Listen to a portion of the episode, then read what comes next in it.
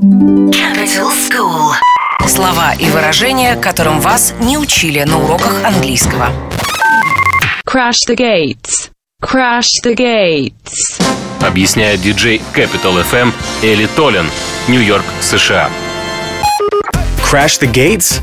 Убивать шлагбаум значит, что мы приедем в, на вечеринке без предложения. Crash the gates. Crash the gates. Capital School.